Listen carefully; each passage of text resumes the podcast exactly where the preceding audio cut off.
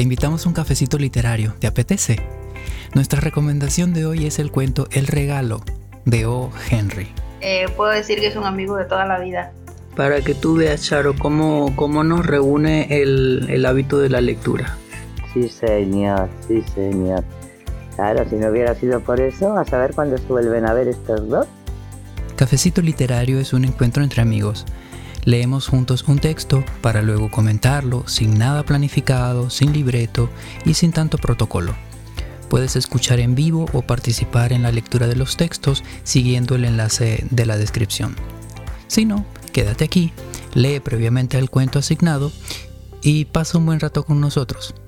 Así que si estás preparado, que comience la charla. Hola Alberto, ya estoy aquí. Hola Charo, ¿cómo estás? Muy bien, muy bien. Más que Ah, ya no, ya estoy mucho mejor, ya está Jare ahí. Digo, qué raro, con la hora que es. Ah, no, que son y dos minutos. Había, había visto mal el reloj. Creí que eran ni ocho minutos. Hola, Jare, bonita. Qué gusto verte por aquí. Ah, ya lo extrañaba. Y nosotros. Te extrañábamos mucho, Jare. Ah, qué lindo.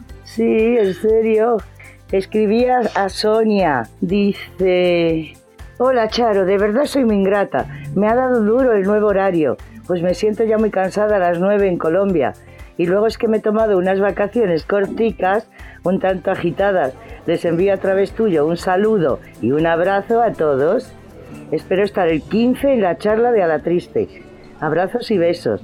Regreso a Bogotá el 16 de noviembre. Los quiero. Más linda. Ay, un saludo y un abrazo a Sonia que seguramente nos va a escuchar en replay. Claro que sí, es muy linda. El regalo forma parte del libro Los Cuatro Millones de O. Henry, pero se puede encontrar en línea y en muchas antologías. Anímate a leerlo y disfrutarás mucho más de la conversación. En el relato se nos presenta a una pareja de escasos recursos en tiempos de Navidad.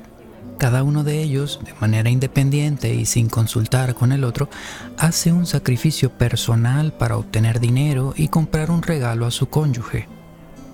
La mujer vende su hermosa cabellera, el hombre vende el reloj que ha heredado de su familia. El hombre, al ver a su mujer sin pelo, se siente abrumado, porque ahora no tendrá cómo llevar la peineta que le ha comprado. Y cuando la mujer le pide a su marido el reloj para ajustar la cadena que le ha comprado, él le dice que lo ha vendido. Materialmente sus regalos ya no valen mucho, pero perdura el amor que hay detrás de ellos. ¿Qué tal? ¿Qué, tal les pareció? Muy lindo, muy lindo. Es un verdadero cuento de Navidad, ¿eh? Es un verdadero cuento de Navidad para mayores. Bueno, para niños también, pero sobre todo para mayores, que nos creemos que nosotros ya no, no, no, no tenemos nada que ver con los Reyes Magos ni con esas cosas de los regalos. Qué lindo, qué lindo, qué bonito. Es, es simple, pero es muy tierno. Es muy tierno. Habla, pues eso, de la generosidad con mayúscula. No es hacer un regalo por hacerlo y, ay, ¿qué le compro? ¿Y qué querrá? ¿Y qué? Como nos pasa, a mí por lo menos me pasa mucho. Y, no, y, ellos sabían muy bien lo que tenían que regalar y, hicieron, o sea, entregaron lo, lo más, lo mejor que tenían, lo mejor que tenían, pero sobre todo entregaron su amor, junto con lo mejor que tenían, materialmente hablando. En el caso de él, el reloj también era un recuerdo del abuelo y del padre, estaba orgullosísimo. En el caso de ella, no era solo material, era, era, era parte de su cuerpo, ya más no se puede dar. Y bueno, me ha encantado, es precioso, es precioso. sí, muy bonito. Hola Joel, bienvenido, ¿cómo estás? ¿Si pudiste entrar a tiempo? Hola. Sí, entré justo cuando Charo estaba diciendo el título del cuento. Em, pero me encanta el cuento. Realmente ya yo lo había escuchado cuando yo era niño. Solo que lo escuché en la escuela, recuerdo que lo escuché cuando estaba en la escuela. Tendría yo como 8 o 9 años. Pero recuerdo eh, siempre esa historia, nunca lo olvidé porque me pareció muy bonito. Aunque no hablaba de Navidad, sino de un regalo de, de, de aniversario. pero eh, creo que la moraleja de la historia es la misma y, está muy clara el hecho de que podemos dar de lo que tenemos eh, y que eso es lo que importa, de lo que más importante es dar de lo que somos que de lo que tenemos. Creo que esa es la idea que quería decir. Sí, sí, claro, así es. Y de hecho tan... Noel, querido. Hola, Harry. Tengo, tengo mala señal. ¿Cuántos años? Ah, bueno, varios. Qué cosa, ¿no? Que se encuentran después de tantos años en Clubhouse, ustedes dos. Ah, bueno. El chico de las donas. Sí, la chica de los rizos. Ay, qué mono. ¿Esas cosas y os llamabais? No, no, es simplemente que ella sabe que me gustan eh, las donas y yo sé que ella siempre luce su cabellera, hablando de cabelleras frondosas, su cabellera rosada. Mm, entonces os estáis acordando de lo que más, lo más preciado de cada uno de vosotros. A ti te gustaba su rizos y ella se acordaba de que a ti te encantaban las donas. ¡Qué lindo! Ella, yo sí, conocimos al mismo tiempo que a Beto. Más o menos, sí. Un poquito después. Puedo decir que... Sí, sí, un poquito nomás. Eh, puedo decir que es un amigo de toda la vida. Para que tú veas, Charo, cómo, cómo nos reúne el, el hábito de la lectura. Sí, señor, sí, señor. Claro, si no hubiera sido por eso, a saber cuándo se vuelven a ver estos dos. La verdad es que sí, pero en parte también es el mismo Alberto. Alberto une mucho a las personas, tiene ese, ese talento de, unir personas. Aunque él no sea tan sociable, él logra unir mucho a las personas. Siempre lo ha sido. Y bueno, aquí tenemos a Raquel Mariana que está diciendo que le pareció hermoso el, el relato. Y Elizabeth también, hermoso. Y tu tono de voz maravilloso, Charo. Así que... Bien, que os guste, gracias, gracias. Es un, honor para mí que me digáis eso. Sí, sí, es muy cierto. Le dio la cadencia correcta al tipo de historia. Es porque me gustaba, me gustaba, me, metía ahí en la, con la chiquita esta, me daba mucha pena lo del pelo, porque a mí me da mucha rabia también, me cortaba el pelo mi madre siempre y nunca me lo dejaba largo, hasta que ya fui un poco más mayor, los 13, 14 y ya, yo que sé cuánto tiempo estuve sin cortarme el pelo, aunque nunca me llegó a las rodillas, pero casi. Y bueno, como un, una curiosidad literaria, este, este autor estaba viendo, él se llama William Sidney Porter, él es de, de Carolina del Norte eh, y es contemporáneo de Mark Twain. De hecho, eh, si, si, vemos su forma de escribir es muy parecida incluso. Eh, él tuvo cierta influencia de Mark Twain y se caracteriza por su o sea, eso que vimos al final, que al final da como un giro inesperado la, la historia, eh, casi todas sus, historias cortas se caracterizan por eso y en eso se parece un poquito a... ¿Cómo es que, cómo es que era que se pronuncia, Charo? de Maupassant.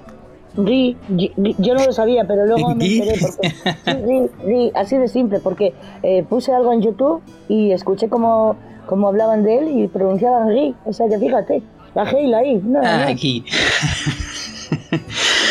pues ahí estábamos, este Joel, eh, tratando de pronunciar ese, ese nombre y al final nunca supimos. El de Maupassant, ¿sabes, Joel? No, nunca he leído de Maupassant, pero, pero sí he escuchado hablar de él. Bueno, pues para lo que estamos hablando sirve con eso. Saber que hay un Ri, de que se escribe Wi y nosotros no sabíamos cómo decirlo. Esto. Ay, decir algo y ya no me acuerdo qué. Ah, que no me parecía tan antiguo, fíjate. O sea, podía haber sido. Eh, menos por las cantidades de las que hablaba, claro, 20, 20 dólares y 1,89 y 20 dólares una cadena de platino. Yo ahí me he perdido un poco, pero porque no sabía que era de esa época tan antigua. Entonces esas cantidades sí están un poco acordes. Yo pensaba, madre mía, 8 euros a la semana, 8 dólares a la semana un apartamento, ¿dónde? Que me voy para allá.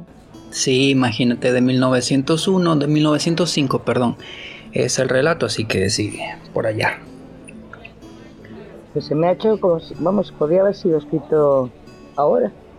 Y sabes que algo que me pareció muy bonito, eh, en un momento ellas como que eh, cuando se, cortó su cabello y vio por primera vez a su, a su marido, este, ella se sintió preocupada porque como se cortó su cabello, vio la expresión de él eh, como, como sorprendido, como sacado de onda y de pronto ella se sintió como que, ah, la regué, porque ahora por mi apariencia y no le gustó y no sé qué más y tal.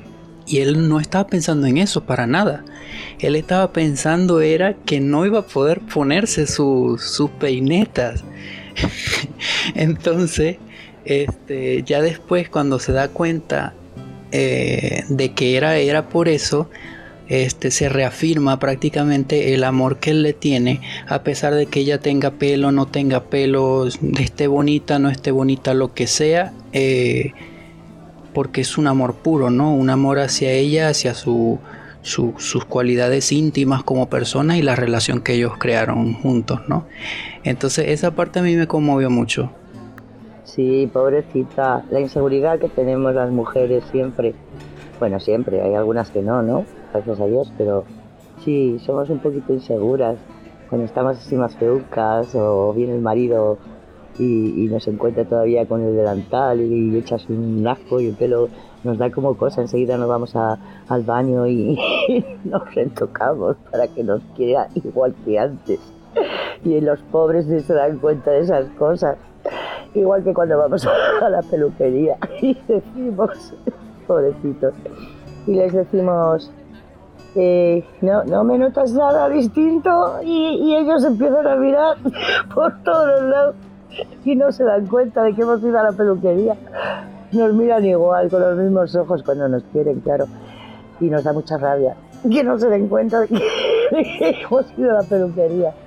Pobrecito. De hecho, una tía, una tía tiene un, chiste con eso y que viene y que no me ves algo diferente, así tal cual. Y, el, y el esposo viene y la mira, mmm, Ay, qué bonito corte de pelo te hiciste. Estúpido, mis cejas. Dios mío, peor todavía. claro, el hombre ya estaba escarmentado de otras veces y siempre era el pelo. Y dijo, esta vez no me vea, esta vez no me pilla. y eran las cejas. Madre mía. Ay. Sí. Ay, caray. ¿Cómo está? Muy buenas noches. ¿Cómo están? Les saludo desde Ecuador. Anda, mira qué bien. Otro país tenemos. Y aquí estamos en Venezuela. Bueno, yo estoy en México, Charo en España y ya te tenemos a ti en Ecuador. Sí, muy bonito. Eh. Créame que yo, me, yo no conocía de esta aplicación tan hermosa, me encantó.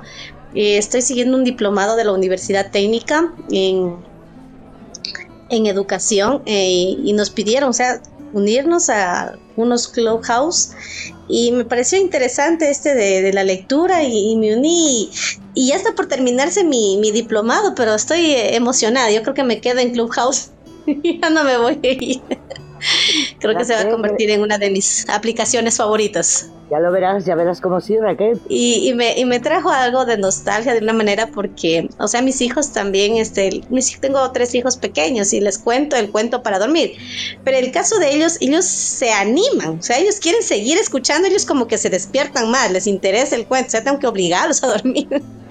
Pero en el caso mío, digo, me vino lo contrario. Claro, porque ellos son jóvenes y están en, con todas sus energías, entonces eh, les da curiosidad y lo que quieren es que sigamos. Sí, pero nosotras que venimos reventadas del trabajo, pues fíjate, nos cuentan un cuentito así y porque mi voz no es, no es una voz suave ni una voz eh, eh, así como para dormir, pero cuando lea Alberto, pues ahí, ahí te quedas. Pero sí. Claro. Sí, y bueno, del cuento quería opinar, me pareció un cuento muy hermoso eh, creo que va más allá de, como, como dijo, dijeron ustedes, de, lo material, sino va a, lo que es el amor, la convivencia. Y si vamos más allá todavía, estamos hablando de una pareja que se tiene únicamente el uno al otro, porque es una pareja que ya está celebrando aniversarios de muchos años. Sus hijos ya se fueron, ellos están solos. Entonces dejan la parte material, lo único que tenían, ella su cabello, él su reloj por darlo lo uno a lo otro, o sea, lo, material, dejarlo atrás para entregarse, para entregarse a, ese amor tan puro y verdadero que es eh, el amor de pareja, el amor que lo único que queda ya después de tantos años de convivencia, ¿no? A veces a algunos les queda la soledad, a otros la resignación, a otros ya simplemente me haces compañía, ¿no? Como lo, que pasa, está pasando ahora, ¿no? Pero en ellos estamos viendo que no, y queda ese amor como se tuvieron a lo mejor cuando se casaron o cuando fueron novios. Entonces, yendo más allá de, del cuento, la, parte que no se ve, yo iría a eso, a eso, de que eh, se conserva intacta esa relación que se, que se tuvieron cuando eran jóvenes.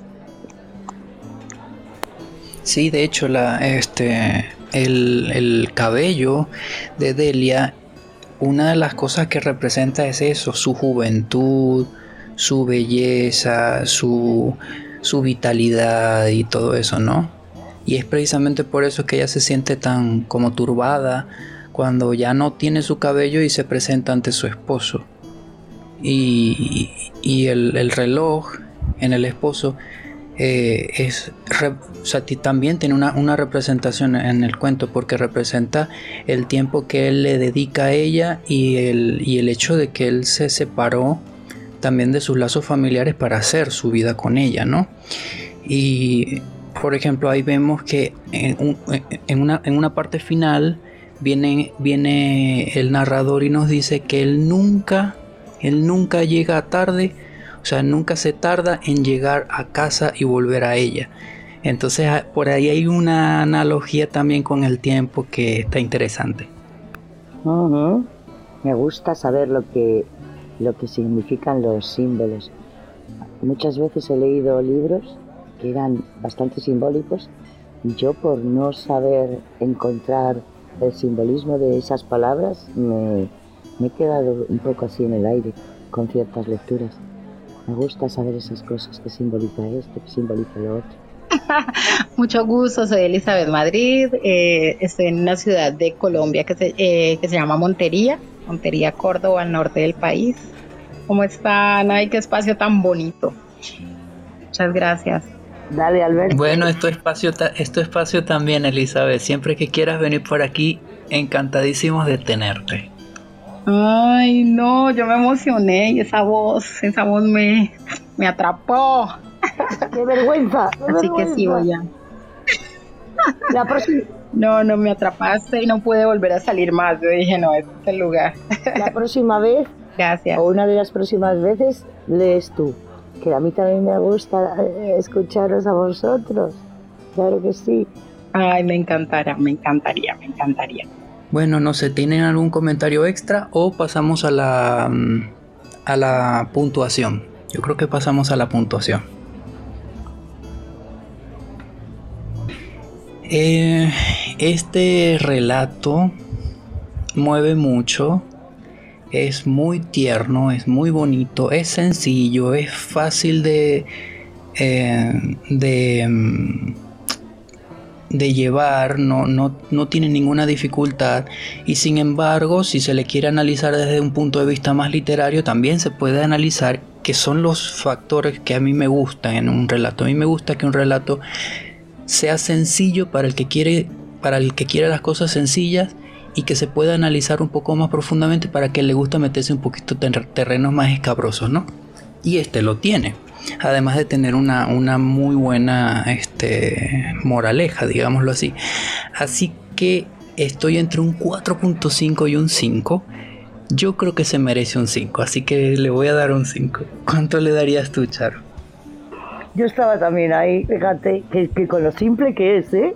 Con lo simple que es, pero es que cuando llegan las cosas llegan qué tontería. Eh, estaba entre cuatro y medio, cinco, pero le voy a dar un cuatro y medio.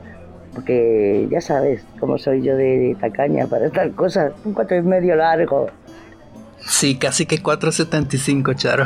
bueno, entre los dos estamos allí en 4.75. Joder, ¿cuánto le darías tú? Bueno, este, estoy de acuerdo con lo que has dicho. Eh, además, eh, me hizo recordar un momento de... O sea, recuerdo la historia porque me recuerdo que de niño me gustó mucho. Y bueno, si un niño de esa edad lo puede entender y aún así la enseñanza queda, pues me parece que, es un relato que, que, lo vale. Enseña algo muy, muy importante, cosas que, que a veces de adultos olvidamos y es el hecho de, ser generoso. De verdad que sí es muy bueno. Eh, pero bueno, no es que yo no yo no creo que sea ser un poquito mezquino, pero este tampoco le doy un 5 porque sí siento que le falta ese esa majestuosidad artística. Me parece que lo bello que tiene es precisamente los eh, yo le doy también un 4.5. Ay, yo le doy un 4.5. Es enternecedora, es, es, es, sutil, me pareció muy profundo. Esa enseñanza se le doy un 4.5. ¿Y tú, Jare? No, sí, yo, yo los he escuchado muy bien. Este, le doy a, le voy a dar un 4. Un momentito, que aquí yo soy médico, pero matemático no. Ay, yo pensaba que lo hacías con una calculadora. Sí, lo hago con una calculadora, pero incluso con la calculadora me, me, confundo a veces.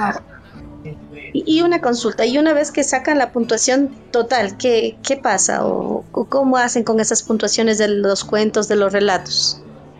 Una vez que tenemos la puntuación, eh, allí tenemos también un, un, mensaje eh, que está pineado en el, en el grupo de Telegram donde tenemos todas las puntuaciones en orden.